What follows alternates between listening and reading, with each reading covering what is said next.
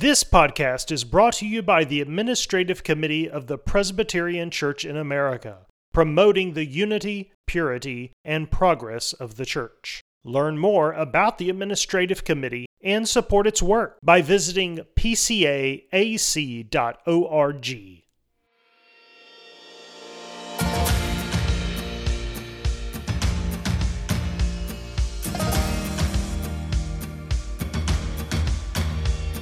Welcome to Gifts and Graces. All Christians have communion in each other's gifts and graces, says the Westminster Confession. So, on this podcast, we help you and your church benefit from the gifts and graces of other parts of Christ's body. Each episode, we bring you a seminar, sermon, or discussion from church leaders across the country and around the world designed to promote the unity, purity, and progress of the church. This is Gifts and Graces.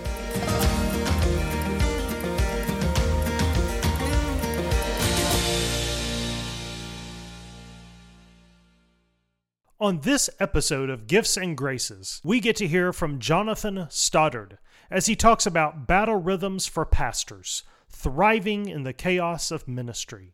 Jonathan is pastor of Jordan Valley Church in West Jordan, Utah. This seminar was recorded at the 2021 General Assembly in St. Louis. Let's listen as Jonathan Stoddard discusses thriving in the chaos of ministry. You enter the room and you feel the tension. You check the corners to see the debris from a previous blowup. Your eyes scan each corners and you look at, uh, you see a military aged male and you look him up and down for any weapons. All clear. But his face is beet red and beads of sweat are rolling down his forehead. On the other side of the room, you see a woman with her arms crossed, staring at the ground. You scan the rest of the room to piece together what just had happened here, and that silence is pierced by an assault from that military aged male. The woman dodges it and responds with a volley of her own. Your heart rate jumps, your shoulders tighten uh, as you brace for the next round. Is it urban warfare or just your average Wednesday night marriage counseling? I mean, sometimes ministry feels like war, and my guess is given the last year, it's probably felt like that more for you than any other time in ministry. The best plans in combat never survive first contact with the enemy, and in a similar way, the best ministry plans don't survive contact with the congregation. Ministry, like war, is a lot about managing the chaos. Uh, the best uh, ministry plans, as I said, always have to change and adjust to the situation. And it's about learning how to manage the chaos and not letting the chaos manage you. Dealing with what's necessary, but also ensuring it doesn't derail you from the church's larger mission. And what is our mission as church leaders? Well, to borrow from Paul's words in Ephesians 4 to equip the saints so the body of Christ might be built up until we all reach unity in the faith and in the knowledge of the Son of God and become mature, attaining to the whole measure of the fullness of Christ. I firmly believe that church leadership is the highest form of leadership. That you are shepherding people towards the fullness of Christ. There's nothing higher than that calling. And so, how do you keep yourself and your session and your church on that mission? And to borrow again from Paul's words in Ephesians 4, keep you from being tossed back and forth by the waves and blown here or there.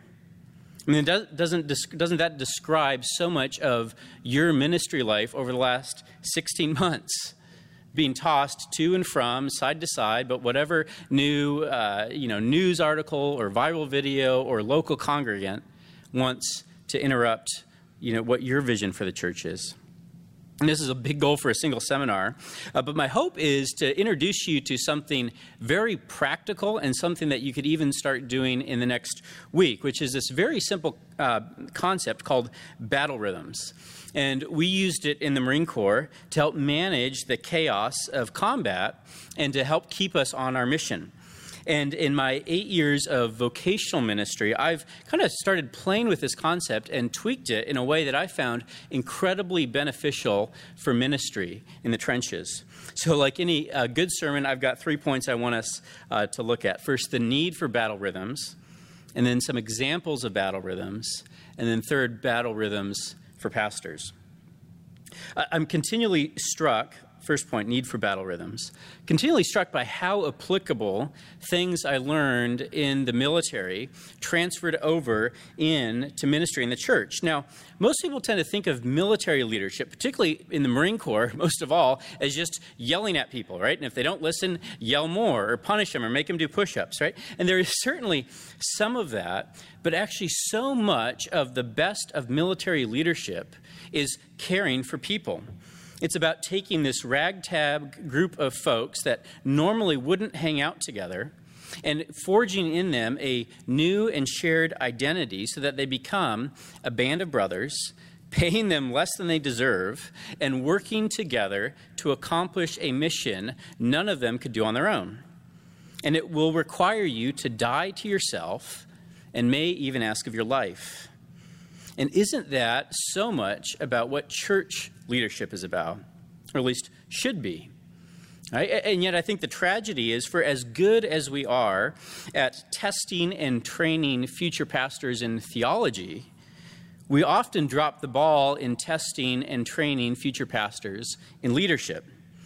As I said, I believe ministry in ministry it is the highest form of leadership. You are leading people on a journey that has eternal implications.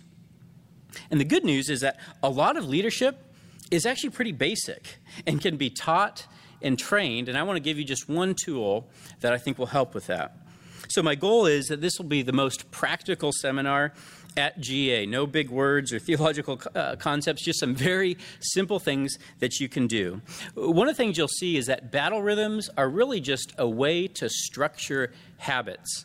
And uh, as Angela Duckworth wrote in her book Grit, she said something like habits free up cognitive resources so that you can focus on other things. And probably in our vocation, as much as any other, we need to protect our own cognitive resources. Now, you're also going to learn that many of what I call battle rhythms look a lot like liturgies. So, for all the closet Anglicans here, you can call these liturgies. And for the cage stage Calvinists, these are battle rhythms, right? Pick whatever term you want and whatever works with you. Well, in boot camp, you spend a lot of time cleaning your rifle.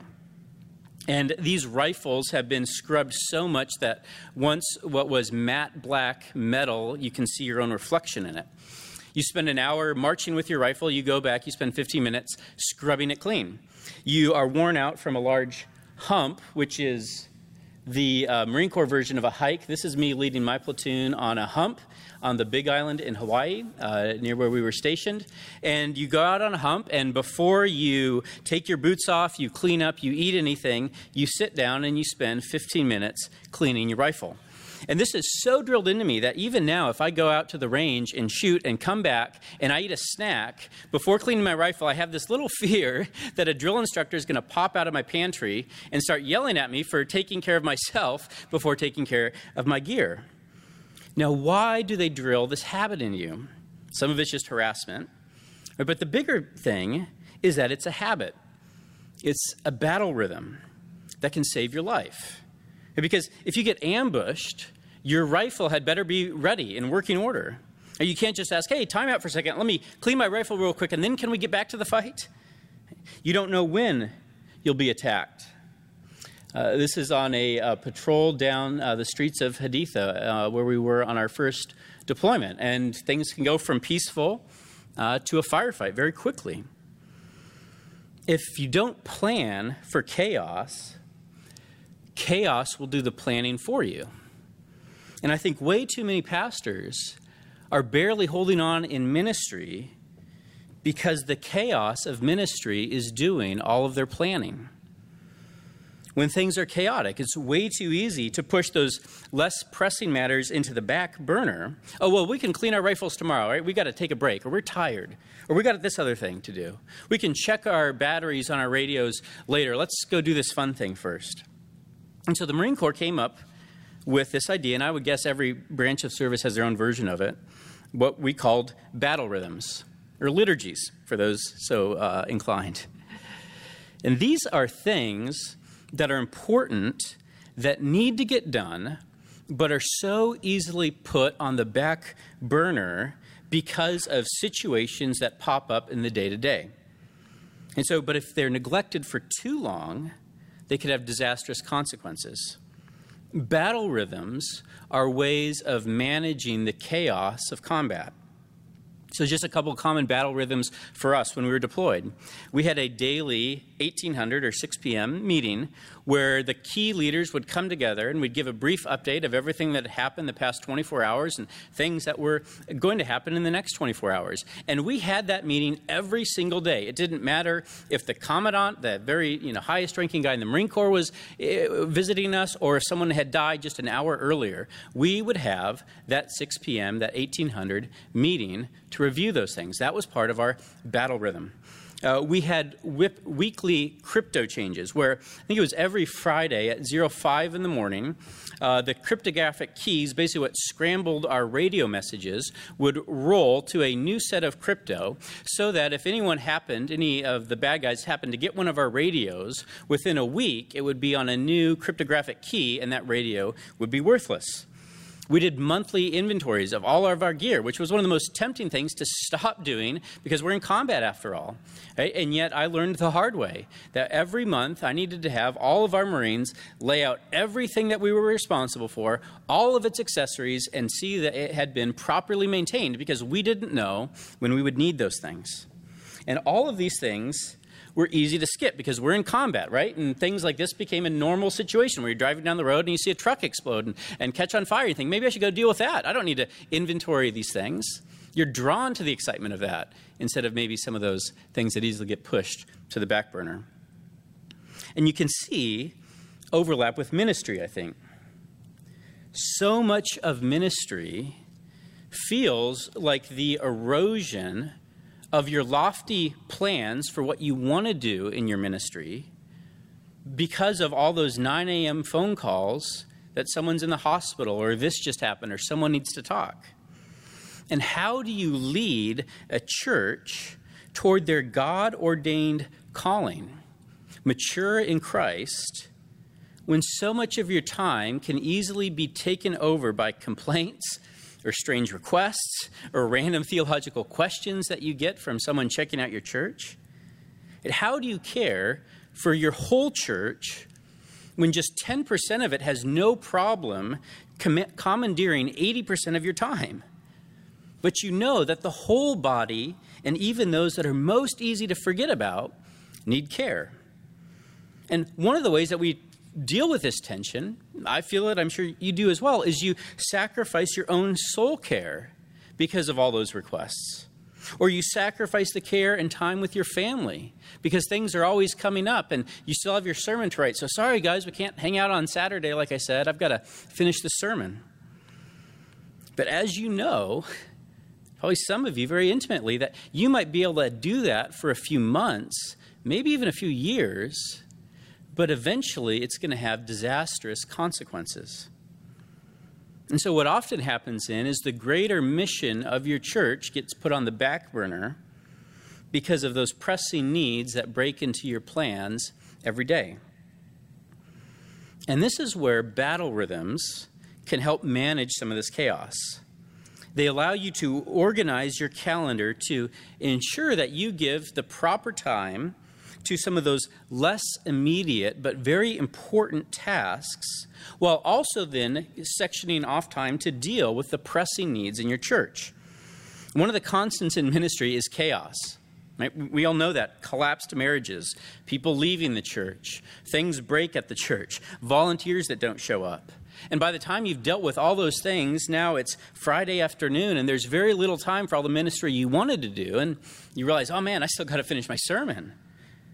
So, how do you keep the chaos of ministry from hijacking the progress of ministry?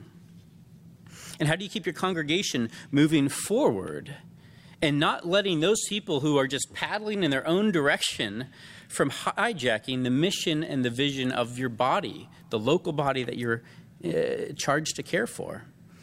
Uh, one other thing, I, I found in the past couple years just how critical self control is in ministry. You all know Paul lists that as a qualification in 1 Timothy 3 and Titus 1. And I've grown to believe that that also includes self control with your time.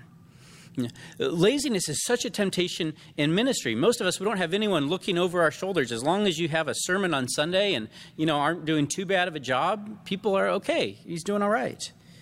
And, and I don't mean laziness in terms of just spending three hours a day playing video games when you should be working, although I think that probably happens some, but I mean staying busy with the easy and desirable parts of ministry, which give you a great excuse for procrastinating on the hard but crucial aspects of ministry. Like a conversation with a volunteer who keeps showing up late for the nursery, or a college girl who casually mentions that she started dating this non believer addressing those things are important aspects of ministry, but it's no fun to do that stuff.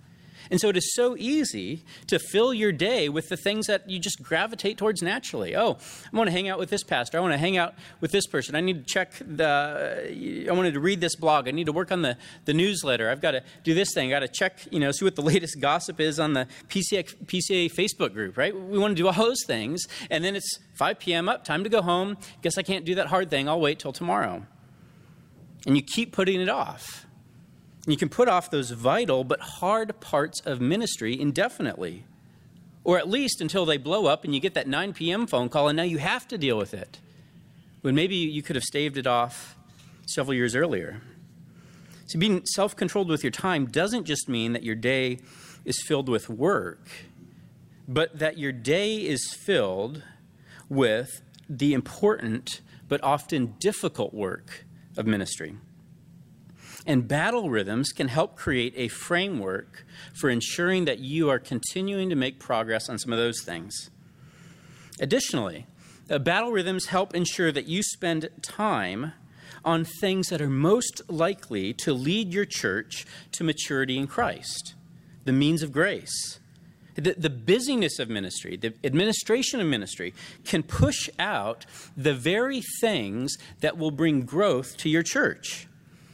I've seen this just personally. I've been floored how God has so blessed our church, where we are in, in, Utah, where the majority of growth over the last few years has come through conversions right, where we're baptizing households, mom, dad, and kids, all getting baptized. And that happens not because of some great ministry we, plan we have or some great evangelism push or great program. It happens through the simple work of the word and prayer reading the Gospel of John with someone, praying for them, and then through that very mundane work, you see the miraculous happen.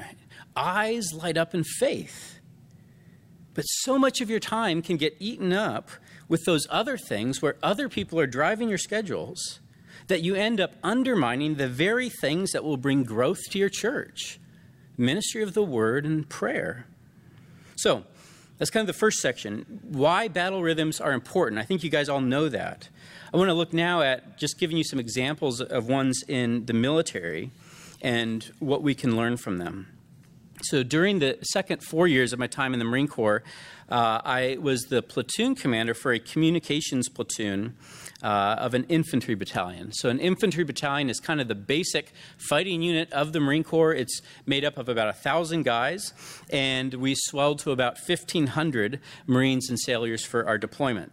And I had about 85 Marines in uh, my platoon, uh, ranging from guys that carried radios on patrol. So this is us celebrating uh, Christmas with some of my platoon in uh, the Haditha Dam, which is right on the Euphrates River, uh, in 2006. Uh, I had guys that these are some of my guys getting ready to head out. Uh, the radio guys that would carry on their backs the radios and manage uh, medevacs and, and other things like that. Uh, from them to uh, the uh, nerdy Marines who typed on computers and kept all of our data networks up and going that were crucial for medevac requests and intel reports. Uh, to maintenance Marines, this is one of my guys getting ready to hop on a helicopter to go uh, get some gear repaired. To wire guys who basically their job was unchanged since World War II. Where if you've seen any old school movies where they have a big spool of wire and the guy is like running from fighting position to fighting position, stringing out this wire to set up a telephone, we still did that back in 2007 to create uh, basically telephone loops between guard posts because that was one of the most reliable means of communication. And so, some of our battle rhythms were a crypto change every Friday morning, like I mentioned. Uh, all of our radios were encrypted so that you couldn't just buy a police scanner, tune to our frequency, and eavesdrop on all the uh, communications within the unit.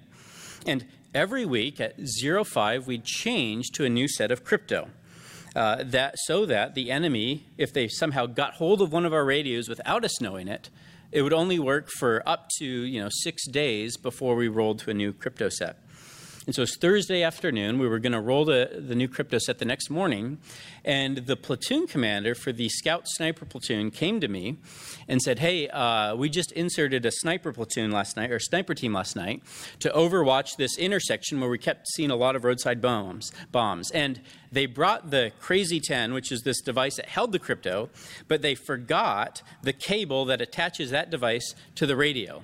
So it's basically worth it, worthless. And come 05 that next morning, the sniper platoon would not be able to communicate with anyone, which for snipers, radio communications are their lifeline. If their position is compromised, if they take a casualty, being able to radio in for help made the difference between someone dying there and someone surviving. So here we had this dilemma what do we do? We could postpone the crypto rollover for the sake of their snipers so that they could still talk to us. Now, this is probably the type of solution we tend to go with in the church. We pause the greater mission for the sake of a couple people who are complaining or aren't getting along or whatever it is, and we, we, we reorient the whole mission of the church to this minority. Now, I was just recently talking uh, with another pastor out in Utah, Daniel McKenney, and he mentioned this book that he'd read about how empathy is often a liability in ministry. And uh, I, I love that uh, personally because I'm not always the most empathetic guy. And, and empathy to a right level is important, but it can hamstring us because many of us, we get into ministry because we love people but we can actually hurt the majority of the people we're supposed to lead because we're so focused on a minority that everyone else is suffering. I mean, how often do we backtrack on a decision that we made because a couple people complained? Or how often do we have extra meetings because the session made a decision and some people didn't like it and now we're bending over backwards to try to appease everybody or we change the decision or every two weeks we change the decision? I mean, I think the last 16 months has shown how bad many churches are at making decisions and sticking with it and the process of that. Well, so going back to our situation, we couldn't pause the whole crypto rollover because of this one sniper team. Right? The, all of the military in Iraq rolled crypto together. And so if we didn't do that, we would then cut ourselves off from crucial medevac helicopters, supply lines, other key resources. We couldn't stop the crypto rollover because some four snipers had forgot a cable. The battle rhythm created a problem for us, but it also helped us figure out what was most important rolling the crypto. We needed to adjust to the crypto rollover instead of having everyone else adjust to the sniper team that forgot the cable. So we came up with a plan. We took an old MRE wrapper, which are the you know the kind of food stuff that we would eat, and we stuck the cable in it so it would look just like a piece of trash. And then we had a convoy roll by the sniper position at night and when they were close to where they were, they would throw the MRE wrapper out with the cable inside it onto the road, or the side of the road, and the snipers would be watching it. And then after we left, one of them would crawl in, grab the cable, and crawl back. And amazingly, it all worked. and 05 that next morning, they rolled crypto with everybody else. Battle rhythms help us know what our priorities are. And there's something we can learn in ministry. Are you making your decisions and setting your calendar in line with the things that are most important, or maybe the things that are maybe most expedient or most desirable or easy to do? Are the priorities of your day aligning with these bigger picture goals that you have, or are they always being tossed to and fro by whatever happens that morning? Is the way that you're spending the time in line with God's priorities for the church? Creating battle rhythms, these habits, these cycles that align with those things help protect that even in the chaos of combat, you're making sure you're spending your time where it matters. One more battle rhythm example. On our second uh, deployment, the weapons, or we call them Whiskey Company, uh, had a platoon out at an outpost some 15 kilometers away from uh, their COC. So this is uh, an example. This is a combat operations center my Marines set up. You can kind of see all the radio antennas that we set up which we learned in Iraq make really good targets for mortars. Um, but and inside the little tent there, uh, there would be some of my Marines on the radio. And every hour, one of our battle rhythms is you get on the radio and you would call in to do a radio check with every single unit that's outside the wire. So go something like this uh, Whiskey 4, this is COA COC, uh, radio check over. And you would expect the response to be something like COA COC, this is Whiskey 4, read Lima Charlie. And you would do that for every single unit that was outside uh, the wire to ensure that you had contact with them. And then you would usually have somewhere in your COC a chart showing all the units that are outside the wire and the last time you had contact with them so you could keep track of it all. And if you didn't hear from them, you'd wait a few minutes, try again, and then after a certain period of time, you would send the QRF, the Quick Reaction Force, to go and check on them physically to make sure everything was okay because if you didn't have radio contact, well, worst case scenario, it meant that their position could have been overrun, all of them were captured or killed. More likely, someone had just fallen asleep or didn't know how to use the radio or whatever. But you needed to make sure that you didn't want to find out that they didn't know how to use the radio when they needed to use the radio. You wanted to be proactive with that. And so this whiskey platoon wasn't responding the time uh, allotment went past that window, and so we sent the QRF to them. And lo and behold, nothing was wrong. The guys on the radio just didn't know how to use it. And we sorted out that problem and regained radio contact. Now, this case of these battle rhythms, every hour radio checks, helped us ensure that every unit out there had a way to reach their higher headquarters so that if they needed help, they need a medevac, they need reinforcements, they could get it. And in the chaos of combat, where there's always so many things going on, a radio check would be one of the easiest things to forget about. Oh, it's been four hours, we've never checked in on them. And yet, by making it a rhythm, you ensured that it happened and prevented any minor issues from becoming life and death issues. And it's not too hard to see the crossover to ministry.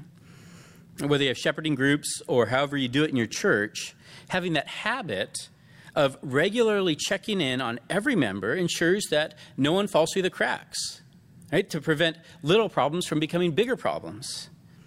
And you know, when someone doesn't show up for a few weeks, if you're like me, you're probably worried, oh, maybe are they upset about something I said and they're going to leave the church now? And you think of every worst case scenario, and then you finally call them, and well, they were just out of town and got sick afterwards and didn't tell anyone, and they'll be there next Sunday, right? But even in that situation where it's no big deal, they learned somebody's thinking about them, right? Somebody's watching out for them. There's always people in your church that have no problem texting you at 10 p.m. with a request, right? They're not the ones you need to worry about. It's the other 10% of the people that are struggling in the background and won't reach out. And just a simple touch shows that you're caring for them as well. It honors their presence. So, regular radio checks, shepherding calls, whatever it might be, it lets everyone in your church, from the loudest to the quietest, know that you're on their mind and you care for them. All right, let's get to our last point here battle rhythms for ministry. This is where it's going to get very practical. Uh, I've set up quarterly, monthly, and weekly rhythms that I use in ministry. And at the end of this, I'll have my email up. So if you want mine, just email me and I'll send it to you. So I'm going to run through these pretty quickly, and then there'll be time for questions if you want me to elaborate. Quarterly rhythms. Big one is what I call detached time, which is just I want to take that 10,000 view look at our church. Where are we going? What are the things that we're not doing we need to be doing? What are the problems on the horizon? And so I take a half a day or so to get out of the office, go to some other environment where I can think about these things. And every one of these rhythms I manage just very simply through scheduled and snoozed emails in Gmail. So at the first of every quarter, bam, in my inbox at 8 a.m. on Monday, I've got an email that says scheduled attach time.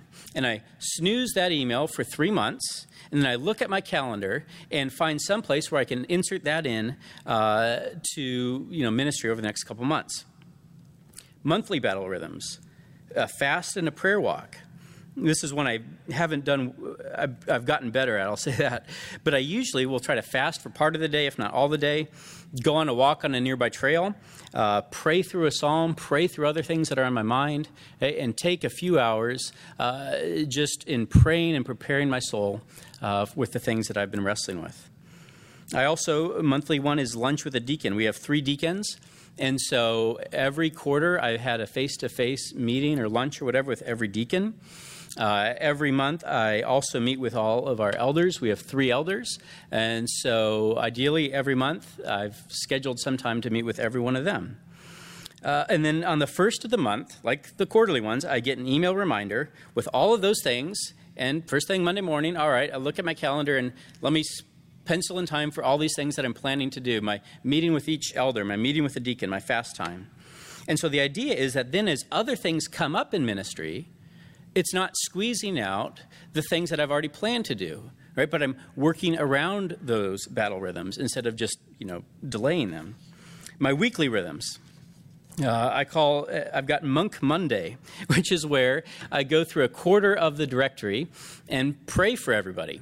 And anybody that I haven't seen in a few weeks, I uh, go and do a radio check with them. Hey, how are you? Everything okay?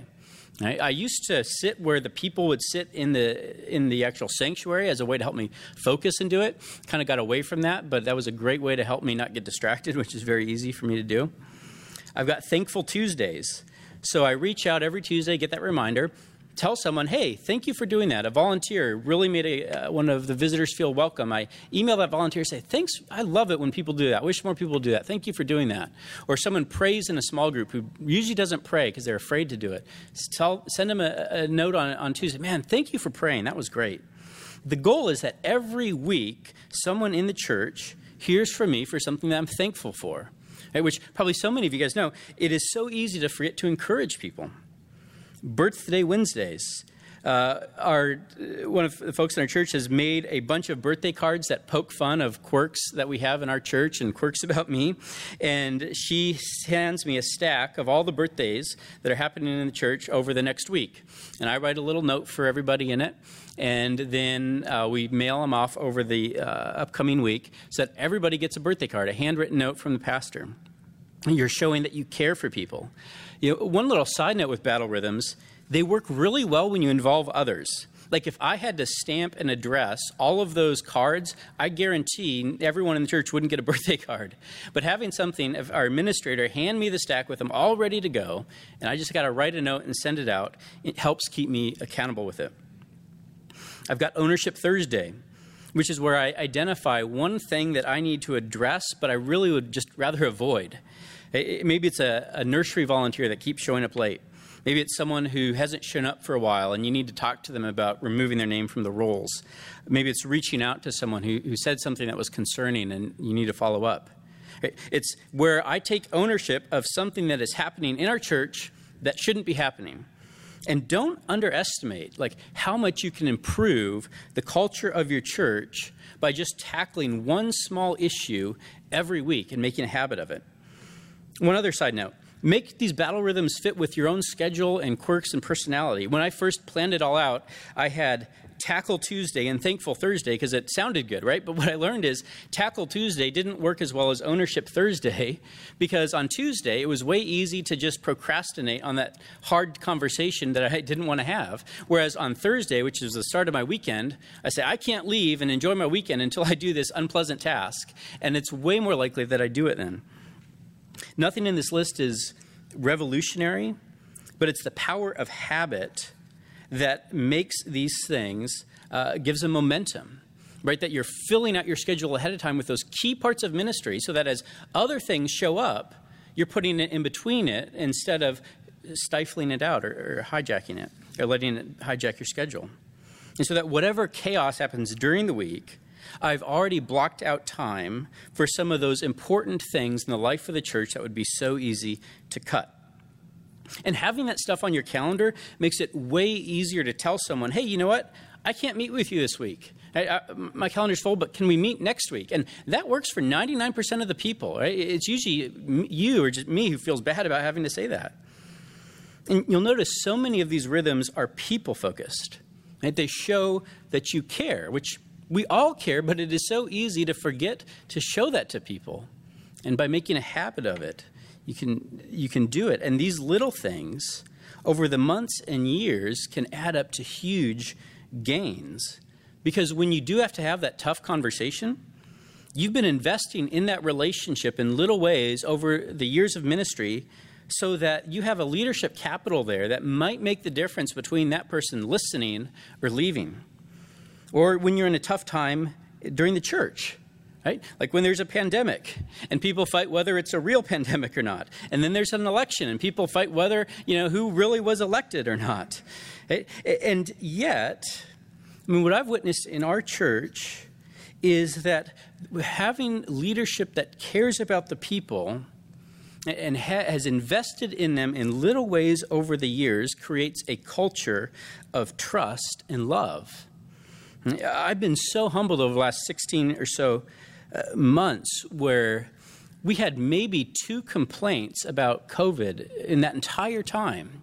And I'm sure other people complained. They just didn't tell it uh, to the leadership. But it was amazing. I was talking, actually, one of our elders is sitting back there. He and I were talking. We both said, like, we're going to be kind of sad when COVID is over because of all the amazing things we see happening here, where families are coming to faith, the church is moving on in its mission, right? The chaos of it didn't sidetrack us, it, it allowed us to continue on and see amazing things that might not have happened otherwise and our people trusted us in a way that was humbling.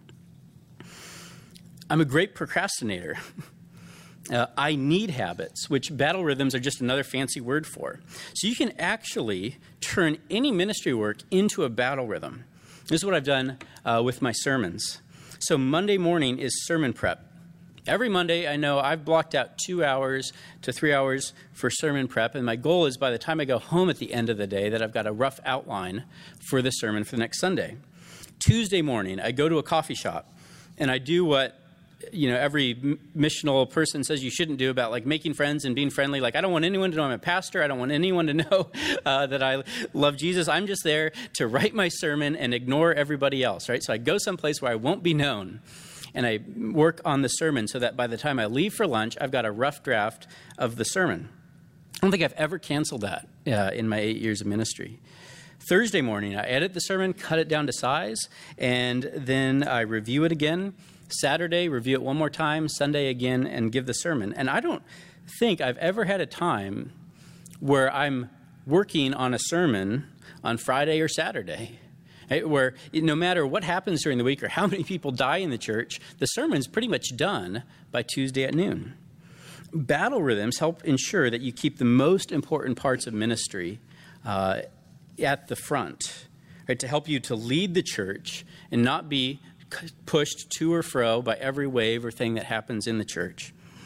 So, to wrap up, uh, one last thing battle rhythms are an act of faith during my two tours in Iraq, we went through a, hard, a lot of hard things. This was the memorial for uh, Lance Corporal James Shamron. He was in my platoon and was killed uh, by a roadside bomb just a few days after we showed up.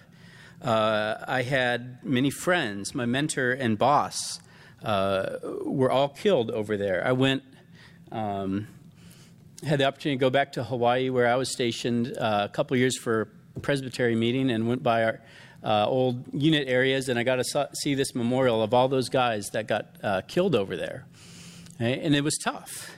And in those moments, when your head is spinning from the pain and the anger and the loss, it's in those moments that battle rhythms turn into liturgies.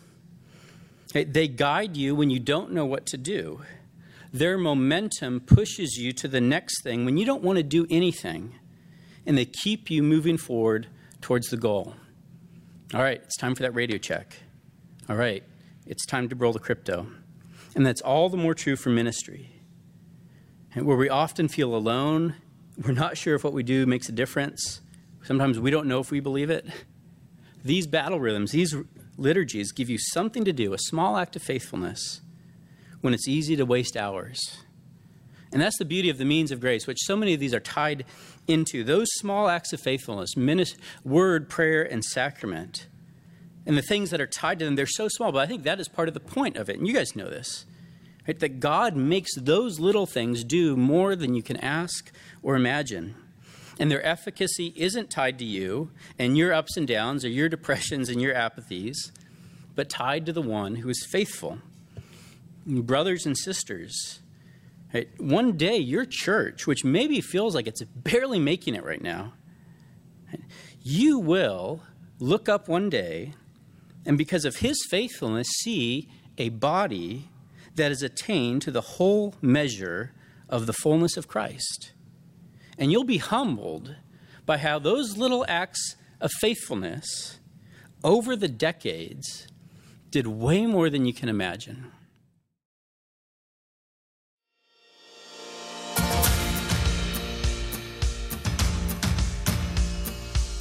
You can hear more talks like this by subscribing to the Gifts and Graces podcast. You can also hear more content like this by attending a seminar at General Assembly. They are free and open to the public. Find out times and locations by visiting pcaga.org. Thanks for listening to Gifts and Graces.